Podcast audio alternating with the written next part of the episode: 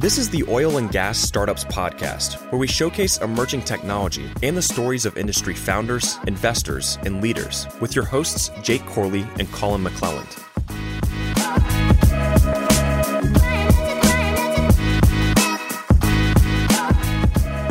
What's going on, Wildcatter Nation? Thanks for joining us for another episode of the Oil and Gas Startups Podcast. One of our favorite people ever, Rachel Olney, founder of Geosite and just an all around badass, joins us again to catch us up on everything that they've been working on in energy and in the defense sector. Some actually were some really big contracts they've been working on there, a lot of synergies. If you didn't catch our last episode with Rachel, just go back. You can scroll down forever. She was actually probably episode like 40, I think, 41. Um, so if you want to go and listen to that one, we'll dive a little bit deeper into her background, the founding of Geosite, and all that kind of stuff. This is a great refresher. It's been over a year since we have her on the show. Um, you know, she kind of came into the industry very, very quickly, busted on a whole bunch of doors, and has made a ton of progress. And so we're super excited for everything they're working on. They've got some big name investors now, uh, a lot of resources behind them, and their team is growing and they're booming. Um, so super happy for these guys. Great episode. It's always a fun uh, conversation with Rachel. So I hope you really enjoy this. Now let's roll into our segment that we like to call our TPH Energy Insight of the Week.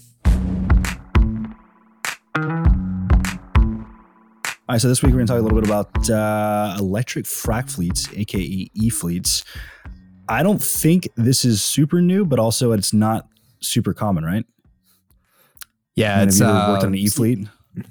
Yeah, I mean, I personally haven't. You know, I was always on old school, um, you know, diesel motors, roaring, black smoking. That's what I think of when I think of a frac fleet. But yeah, this is something that people have been trying over the past few years is to get these electric flat frac fleets. And um, this week's news came out that Nextier and NOV have partnered up to uh, pilot some of NOV's e-fleet technology, and Frontier is looking at using it and possibly adopting it for some of their fleets. And you know that they've got some pretty cool um, statistics in there and estimations of what it can Yeah. do for frac operators.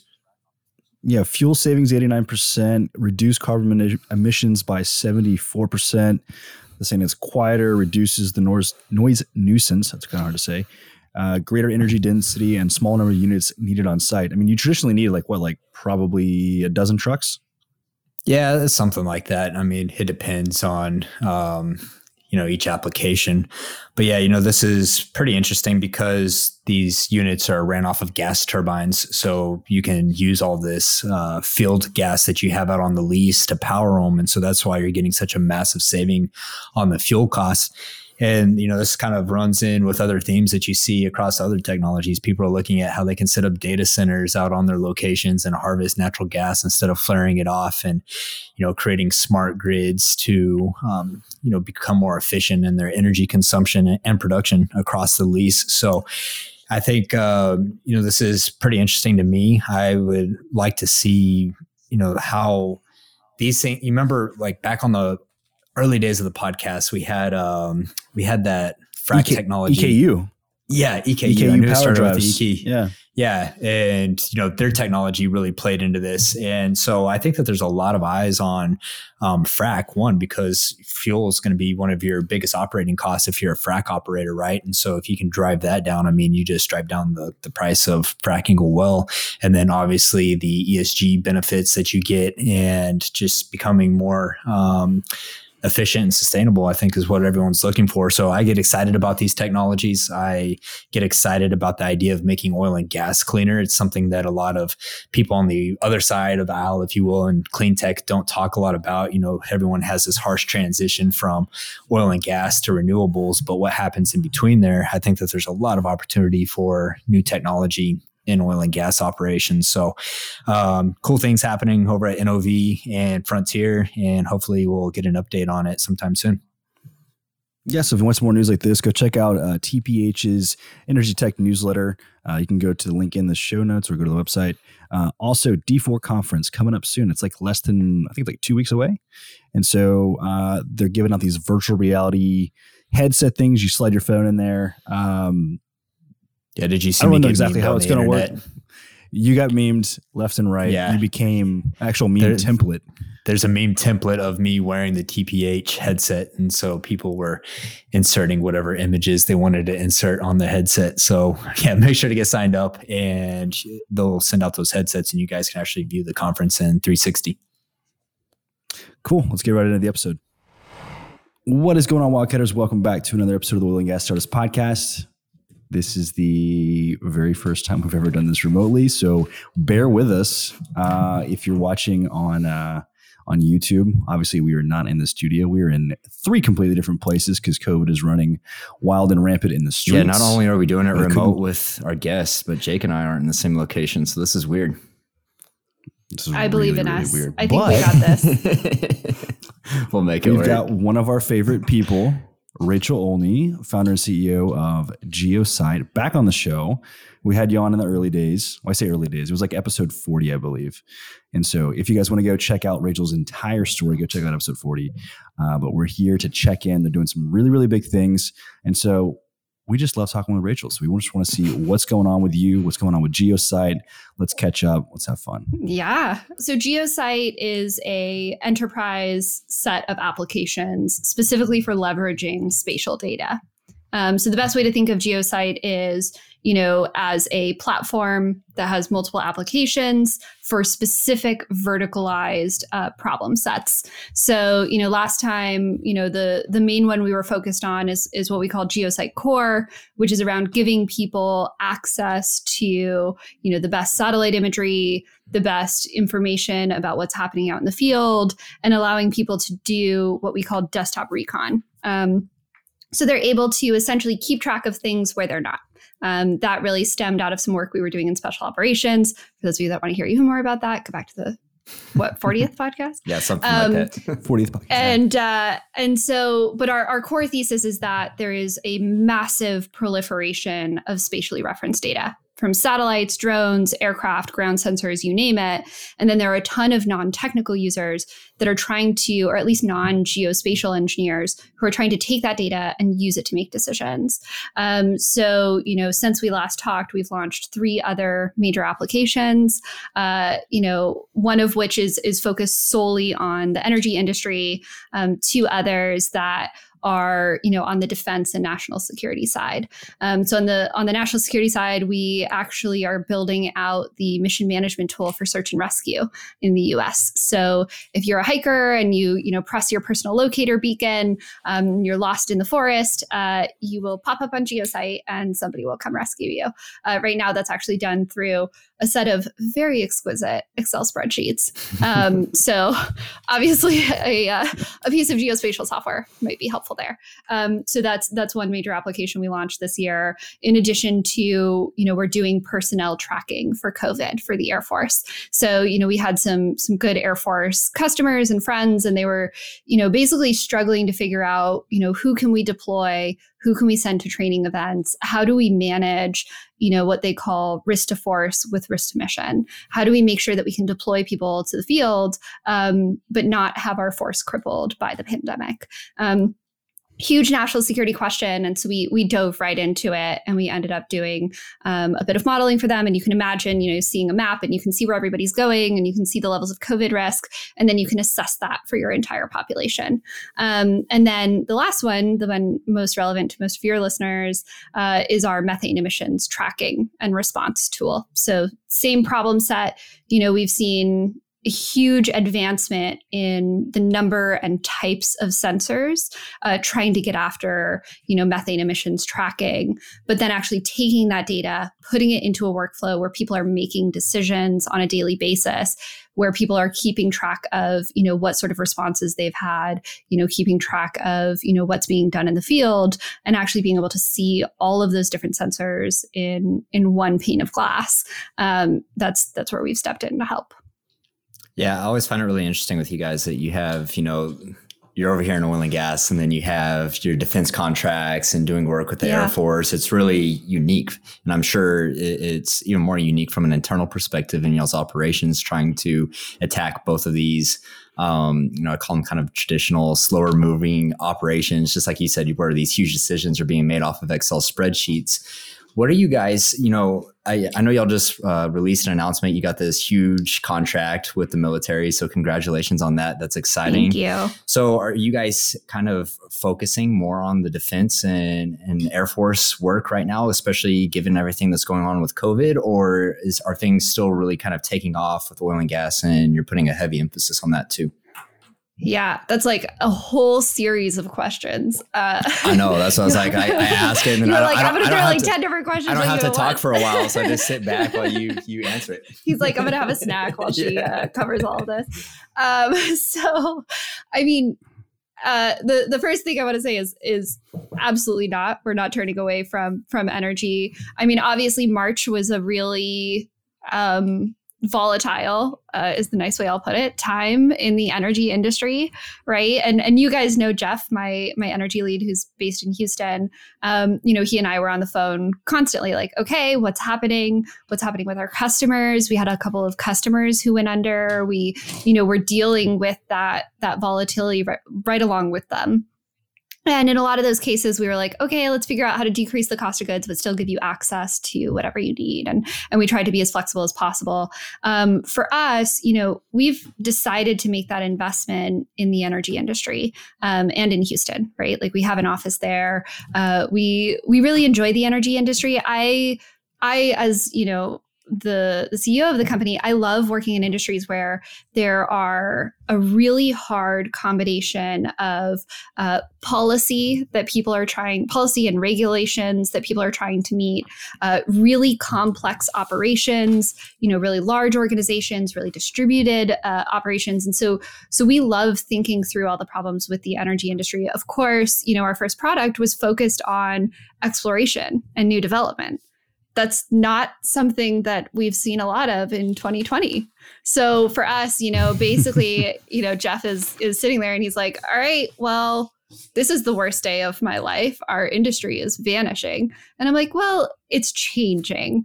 Uh, let's figure out what we can help people with." And so that's when, you know, we reached back out to everybody and we said, "Okay, what are you struggling with?" You know we know that our our core competencies are around bringing together this complex spatial data and we kept hearing people bring up uh, you know emissions tracking uh, and response especially as the regulations were starting to shift. Um, you know with regulation 7 in colorado we've had a lot of folks reaching out from there. They're like hey we're supposed to be figuring out what to do. You know we, we need help on this. Um, and then in texas as well there are some really large operators that are starting to put together different sensors. So for us you know our focus and energy had to shift. Um, but our overall commitment there hasn't. Um, and and we remain split about 50-50 in terms of engineering efforts and, and business efforts. And that's very conscious choice. Um, we love our defense work but we don't want to just become a defense contractor. I think that the the spatial problems we're solving are much bigger.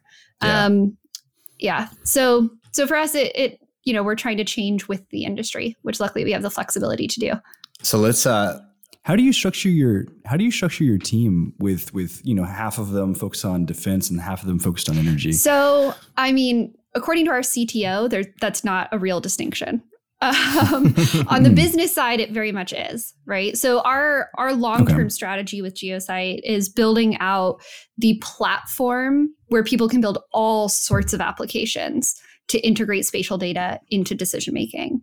And so for Mm. us, as we're building up all of our um, our infrastructure and these different modules that provide different functionality, they're fairly industry agnostic. So if you think about the incident of a hiker getting lost, the you know the person who is you know on the control floor managing the rescue of that hiker, they you know have a beacon go off, so something goes off and tells them there's a problem. They start to validate the data. They look at it. They call somebody who's local to see if they know what's going on. Um, you know, they then track what that person is finding. There's a set of procedures they have to follow. There's a certain level of uh, reporting and cataloging how they responded to the incident. You can imagine that same set of functionalities is the same for methane emissions response, right? So you're going to have, you know, data that's telling you about something that's happening in the field. You're going to have experts that are looking at that, making decisions, deploying somebody um, out to go do an ins- inspection. You're following up on that, and so actually, a lot of our engineering is is very horizontal. Um, in terms of verticals, you know, we have our two leads. We have our defense lead and our energy lead, um, and you know, they both report directly to me, and I work with both of them, you know, almost every day. And so, so that's kind of how we're divided. But yeah, when you know, if you were to ask our CTO the same question, he'd be like, "There's no difference between our defense and all- energy the side. same. They're all the same." yeah, exactly. Hey, so let's talk politics real quick. Um, I've never Yeah. done that on the show before, but I'm really interested on You're your like, take. let's know. do it while we're all remote. Yeah. That's extra fun. Yeah, I want to put Rachel on the spot. So no, um, you know, Yeah. you're always really involved with politics, and you know, with the Biden administration coming in, and there's a lot of talk around a fracking ban, and you know, this impact your home state, New Mexico, um, you know, pretty significantly. How do you, Oh, how do you guys at Geosite kind of view? What's happening with the change and how oil and gas is really perceived? And you know, like when I hear that you guys are kind of making a pivot into methane detection and, um, you know, really kind of monitoring methane leaks. I mean, that's great, right? Because the industry is really going in the direction of how can we become more ESG friendly and more environmentally friendly. So, you know, it's a great play for you guys to be in. But how do you personally view the business, you know, in the next five years with everything that's going on politically? And does that affect your strategy at all? Yeah, thank you for remembering I'm from New Mexico. I remember last. I- I think the beginning think of our last podcast was you guys try trash talking New Mexico. Well, and that's, me what, that's to why. jump that's in. why I remember because I was like, yeah, New Mexico's trash and it's about to get even worse. So yeah, I love New Mexico. How it's not, dare a, you? It's not a bad place. Uh, so That's why you. That's why you to live there, right? that's why that's why I used to live there because That's that's why you still live there, right? Because Oh. you love it so much. well I I went to school. I'm just you know I got stuck where I went to school. That's uh, uh I could end up back in New Mexico. speaking of politics, but um in terms of you know the politics around energy on like the national scale first like you're talking about fracking bans or things like that i think one of the things that um any really good executive team or decision like teams making decisions about the future of their companies and energy that i've seen and realized is you know the the other reason why we were happy to double down in energy and the reason why i say energy not oil and gas is that a lot of these companies themselves are diversifying. They're looking at okay how do we still you know do extraction you know while making sure to address people's concerns? How do we make sure that you know if if we're flaring we're flaring but if we don't mean to be that we're not you know emitting where we don't realize that we are um, and so you know for me i think the industry is more resilient than people give it credit for i think there are a lot of very innovative people in the energy industry who are looking out and saying okay these are the new conditions we have to operate in. Here's how we're going to make these decisions, and here's how we're going to proceed. Um, so, you know, I think that all markets get disrupted, and anytime a market gets disrupted, there's a lot of opportunity, uh, and we're seeing a lot of that pop up all over the place um, in in energy tech and with the operators. So, I actually, you know, I'm I'm an optimist. Uh, just down in my core. So I, I'm like, I think every "Ah, founder has to be an optimist, or else well, you're just not going to make I- it. yeah, I had an advisor once who, you know, his whole mantra was constraints are wonderful because constraints force you to be more innovative.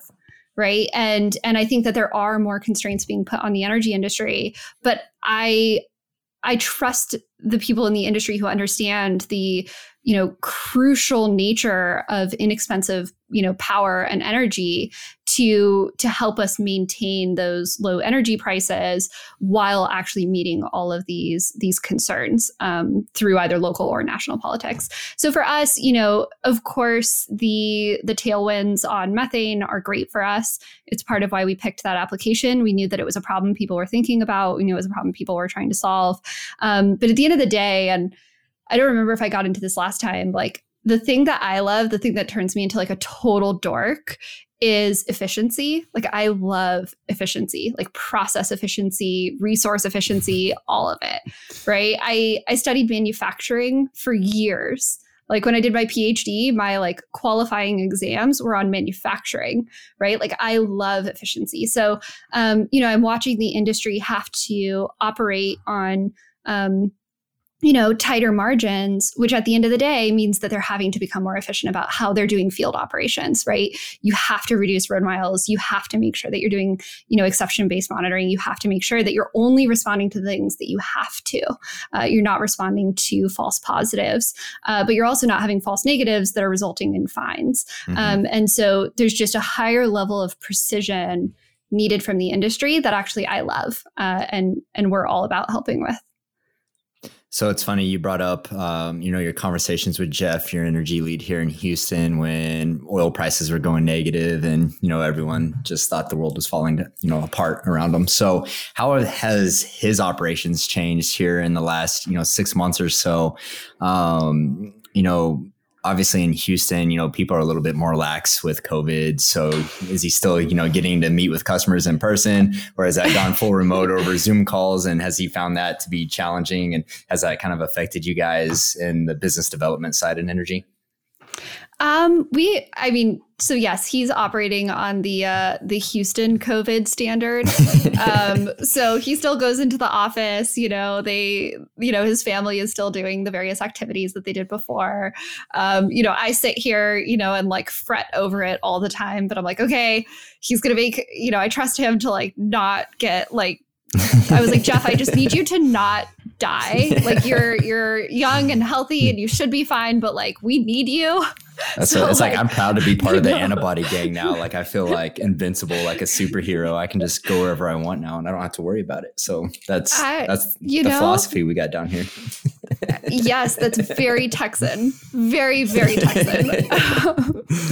I, so he, he, I mean, I would say the biggest shift was you know from January and February we were crushing sales, right? Like we had found our product market fit. We were closed. I think in two weeks we closed seven deals oh, at wow. one point. Um, um, and we you know we expect that that market will come back at some point. And so we're not you know but we're not going to press the issue. Like people aren't doing explore as much exploration right now. They're not doing new development right now. And so we're like okay well we'll be here when when you guys are ready. Uh, and we'll keep that that you know application up to date. But for him it was really that he had to switch back into the mode that he had you know the day he started right? Which was okay we have these technical capabilities. We have this team you know that you know we have these different areas of expertise. Like how can we be helpful right? So he had to switch back into you know what we call need finding or you know customer development type activities where you know he had a lot of open-ended calls right? Mm-hmm. um, and i think that a lot of energy tech companies had to do this in the past few months um, where you know they're having to revert back to like what are people willing to spend money on? Like at the end of the day we have to generate revenue.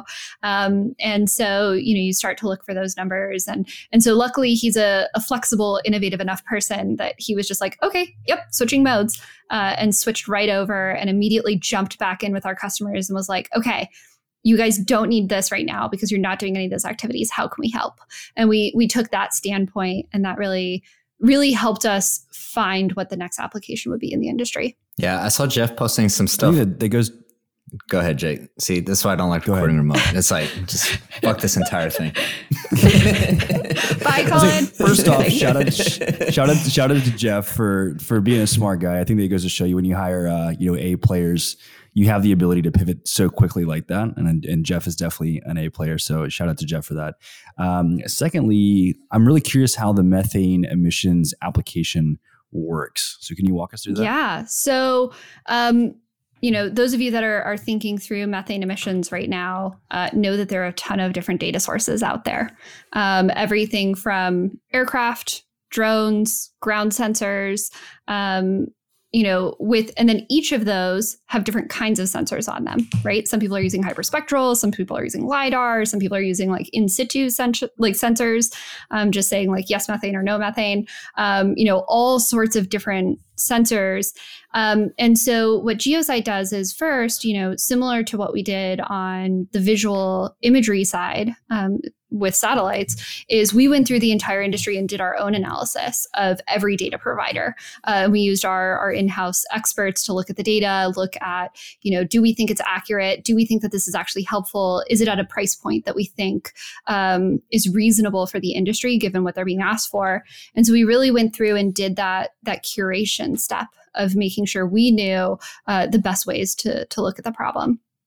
From there um, you know we we go through data fusion. So if one of our customers is using our system they're able to see data from multiple sensors all in one screen right which you know sounds oversimplistic but is actually very can be very technically difficult to represent that data accurately uh, and to fuse that data accurately and so we're having to do some of our own analytics on it uh, partially because geosite is combining sensors that haven't been combined before, right? So you can do really wonderful analysis on one specific sensor, but once you're combining them in unique ways, uh, you start to see you start to be able to look at the information more clearly um, and actually corroborate between the different sources and have better picture so there's the the data fusion aspect of it and then the next piece is really providing people with the workflows to make that data usable so if you are, you know, in charge of, a, of an area and you're, you know, you need to check on the methane emissions and make sure that, you know, you're you're keeping track of a crisis or that you know about a crisis before anybody else does, right? Especially a regulator. Um, you know you're able to see that data very clearly. The system lets you know if there's an issue or things are outside of norms. And then you're able to also see any sort of uh, field sensor data that they want to integrate into the platform as well. So whether it's production data whether it's gps trackers on vehicles uh, they can see all of that in one picture. So you can say hey you know the system is telling me that there is an issue in this area. I know that, you know, Colin is nearby. Hey, Colin, can you go check this out and just give it a quick visual inspection and then if we think that there might be an issue now we're going to send out you know a team that can can actually fix things or send out an, another team or or do better analysis. Or oh colin looked at it and there was like you know something that that he just handled and now it's done. And as that is happening the team is able to log that. So that way then if there is some mm-hmm. sort of historical analysis and somebody's like hey we think you were the issue you can be like nope we checked everything.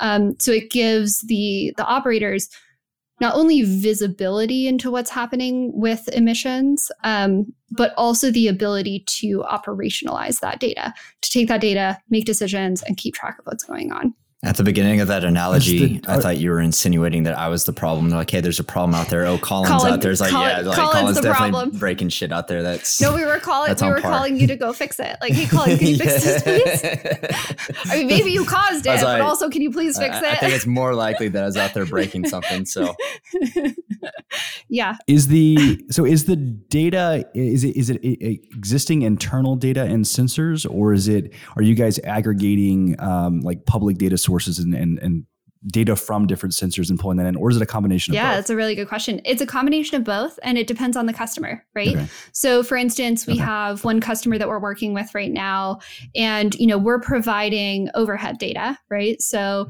you know, Sentinel 5P is a very popular one that people are using just for kind of general awareness, right? But it's fairly low resolution. But then we have partnership with GHGSat um, and with other, you know.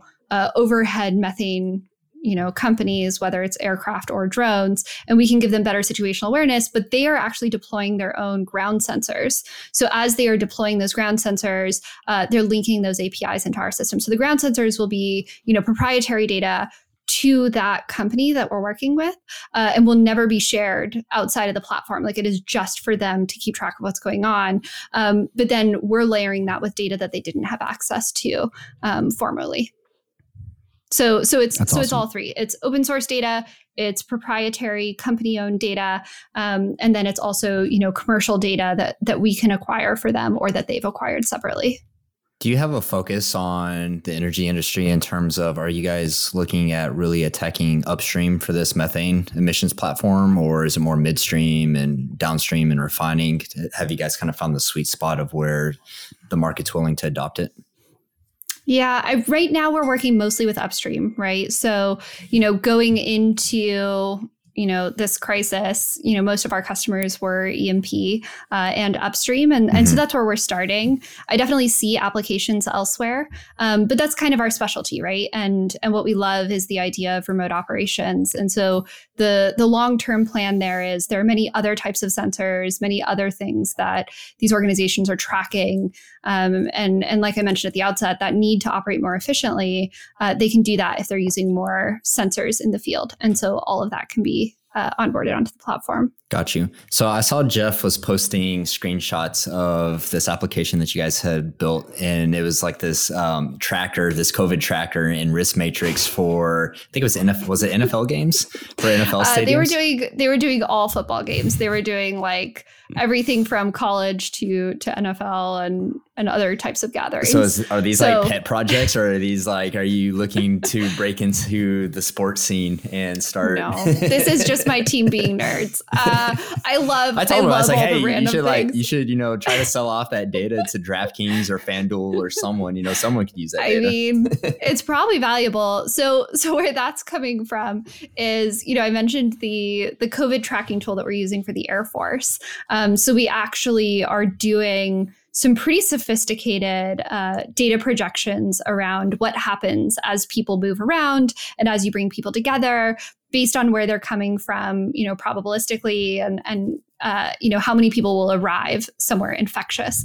Uh, you could imagine where that's useful on the military side. You know, if you're pulling people together to deploy them or pulling them together for a training event or things like that, they need to manage that risk. Um, and so, one of our our infrastructure engineer, you know, who follows sports very closely, he started. You know, he he wired the system to have a separate you know project essentially that is doing all of these different sporting events. And so um, so the team gets their update you know pretty consistently about like hey guys here are the games where there's very likely to be a covid outbreak. Uh, and the consensus is yes if there are fans there will be a COVID outbreak. Um, so, but to varying you're building all degrees, this fancy right? technology So- to tell you what I could just tell you. It's like, yeah, there's a lot of people, there's gonna be a COVID outbreak. but There, you can I did it for imagine you. you. can imagine times where you, where where you know that's the case but you have to operate anyway right so that's that's the the case for the military where um, they can't just not operate you can't just not fly jets you can't just not you know deploy uh, troops and so for them they it's about balancing that risk not eliminating it and actually that's the same in most things we do right So how Think do about they- methane or search and rescue kind of walk me through how that actually works for the military. You know, they have this platform where they can track and um, you know see what their risk is of a of a COVID outbreak, but how do they actually mitigate it? Yeah. So in in the software that we built, uh, we have various policies that the DoD has in place, and so they can say, okay, if we go through these different policies with you know the airmen and women before we deploy them, uh, it reduces the risk by this much. So you can imagine uh, if you put people in a 14 day quarantine, great, you've reduced your risk of an outbreak by quite a lot. However, by taking those people out of the workforce for 14 days, you've introduced a different kind of risk where you have uh, a you have decreased manpower, right? So it's it's a trade off between um, and you know we call it the COVID decision support tool because we're helping them make decisions about who are we bringing, how long are they quarantining, you know who poses the most risk. So they can put in you know the force structure or if you were you know a factory you could put in here's where everybody comes from and you can figure out who is introducing the most risk and maybe exclude them if possible uh, or replace them with uh, a unit that would be less risky. Um, so it's it's helping them make decisions about who is doing what and when Got you. So I, I- my mind's bouncing around in different directions. So I'm, You're just, good. I'm going to keep like throwing random ass questions at you. so, you know, last time we talked, I remember we were at lunch in Houston and we had a conversation about y'all's uh, next round of funding. And you were talking to me about, hey, what's the market going to do? And like, hey, I want to toot my own horn on this show. I told you the market was going to crash, right? And that's what we got at the beginning of the year. So, you know, what's the what's the forward path for you guys in terms of yeah um, you know, are you going to raise more capital? Or are you going to try to keep growing within cash flow with some of these big contracts that are, you're getting? You know, what's what's the plan? Yeah, I mean, we're really fortunate that we've picked up so much traction on the government side that even with the volatility in the energy market, we were still able to uh, continue all of our efforts, right? And basically uh, keep things balanced between our government and our, our energy work. Um, you know, we we're also lucky that we all really haven't fundraised very much in the lifetime of the company um, because we've been able to get these these government contracts. Uh, we are we just literally today was the first day of VC meetings uh, for our Series A. So we had planned on raising a Series A.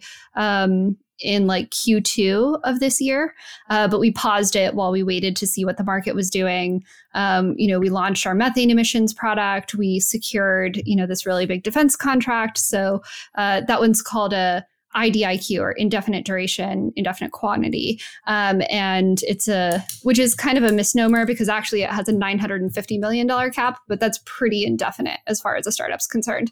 Um, so, so we can use that contract to do, to do up to that amount of work. And um, it's, it's a really big deal because the other folks on that contract are all defense primes. So it's like Northrop and Raytheon and L3 Harris and Geosite, right? Um, and so so for us, we're we're pretty stoked. We did a ton of cartwheels, and then we were like, "Oh, okay, the real work starts. Let's Yeah, go." Absolutely. Um, so so for us, you know, we we want to take advantage of the excitement and interest that we've had around methane, and we want to take advantage of you know our you know rapid traction on the defense market, and what that requires is that we move faster, right, than Yeah. cash flow provides. So yeah. so we're gonna we're raising now, um, and you know it's uh it's off to a pretty great start given that it's been uh half a day Half a day. of fundraising. I'll go ahead and I'll, I'll go ahead and toot your horn for you. I mean, we were chatting before we started recording, and you were listing off some of your your investors from your seed round, and it's like firms like Sequoia. I mean, they're just like some of the best firms in the world. Yeah. So, I mean, you guys are obviously already have great backers, and I think you guys are going to do really, really How well. is the uh, series, how too. is the fundraising landscape there in San Francisco? You know, it's completely changed, obviously, to where a lot of these meetings are being held over Zoom calls. But has anything slowed down, or is it still rocking and rolling? yeah.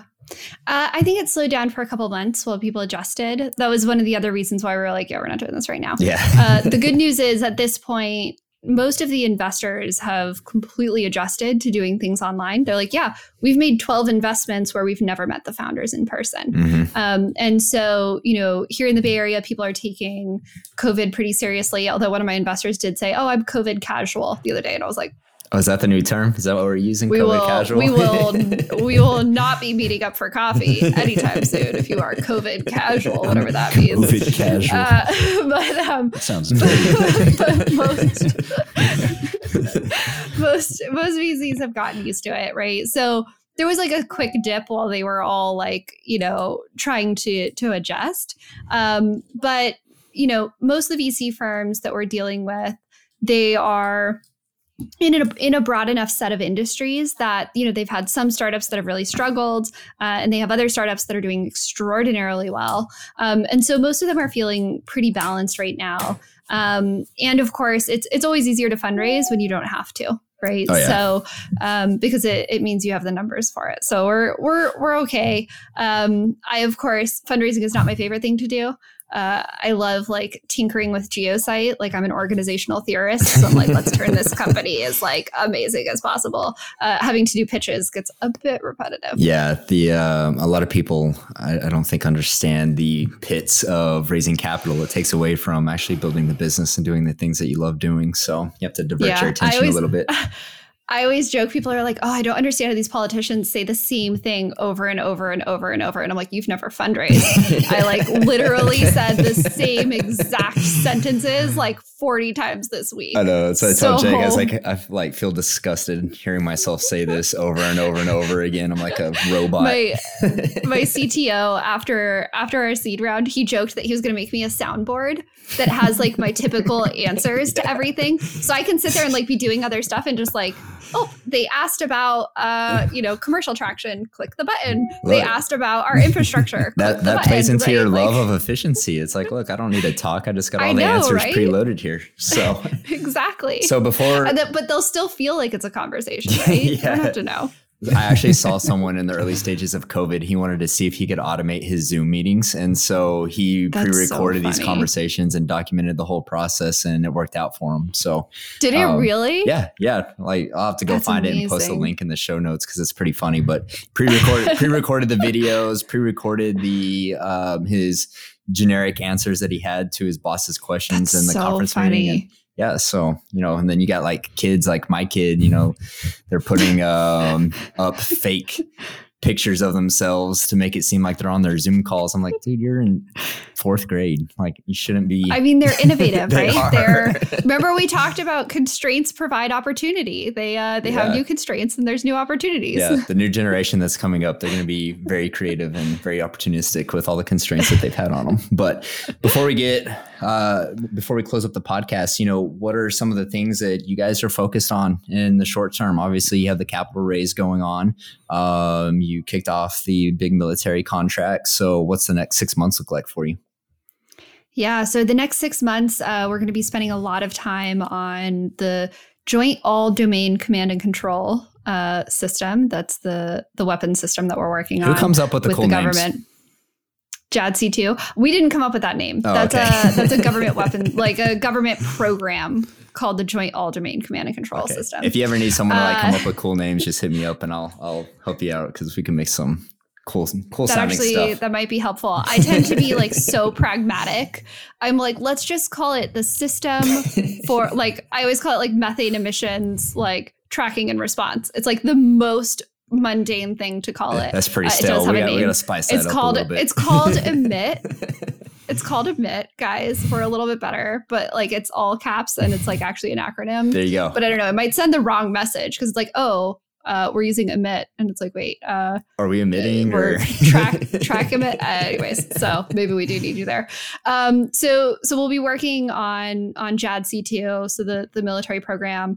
And then really we are on the commercial side you know focused on this methane emissions problem. Um, so we're diving deep with a few customers um, on how they're trying to tackle it. And we're working really closely with them um, and as well as you know making sure we're keeping up with all of you know what's happening on the regulatory side so we can help mentor people through that. Um, and so for us it's you know if if anybody here is thinking a lot about methane and has opinions uh, we are always happy uh, to chat with folks. I think you know we've really upped our expertise on on data fusion and analysis to to work on this problem. So those are those are our big two focuses. And then of course you know as we close the capital raise uh, growing the team will be my whole job so I will be I will be recruiting full time probably, uh, and trying to pull in you know the next set of you know leaders and and people helping grow Geosite. Um, because I think and and you guys know this actually as you guys have started to really grow digital wildcatters at some point you know in the beginning your product is really what you're focused on and that is your product and then as you grow your organization the organization is your product Mhm. so to me, you know, Geosite is is my product, and I'm always trying to um, make Geosite the best company that it can be, so it can keep growing. And of course, each of our industry experts are are the best at making sure we have the right solutions for our customers. Um, so that's that's going to be my primary focus. Yeah, you're going to be busy to say the least. So, you know, it's great to have you on the show again. I think I was just thinking about this. It's a really good indicator of the health of a startup. If, you know, you're coming on our show, you know, in a year Twice. interval, interval, it means that you're you're surviving and you're thriving. So, you know, It hopefully means we're doing new things too, right? Yeah. So, so hopefully, you know, we'll have you on in another year and you're still crushing it and taking it to the next level. So thanks for coming on. yeah, no problem. And hopefully, I'm back in Houston soon, so I know. uh, so I can see not- everybody. We're not making the remote podcast a thing. So um, next one, you got to be in Houston. All right, sounds good. All right. Thanks, Rachel. All right. Thanks, Rachel. We'll see you soon. All right, guys, if you enjoyed the podcast, please take two seconds to uh, leave us a rating and review. Send this all to your friends and family, colleagues, your kids, your grandparents. Catch you guys in the next episode. come, come,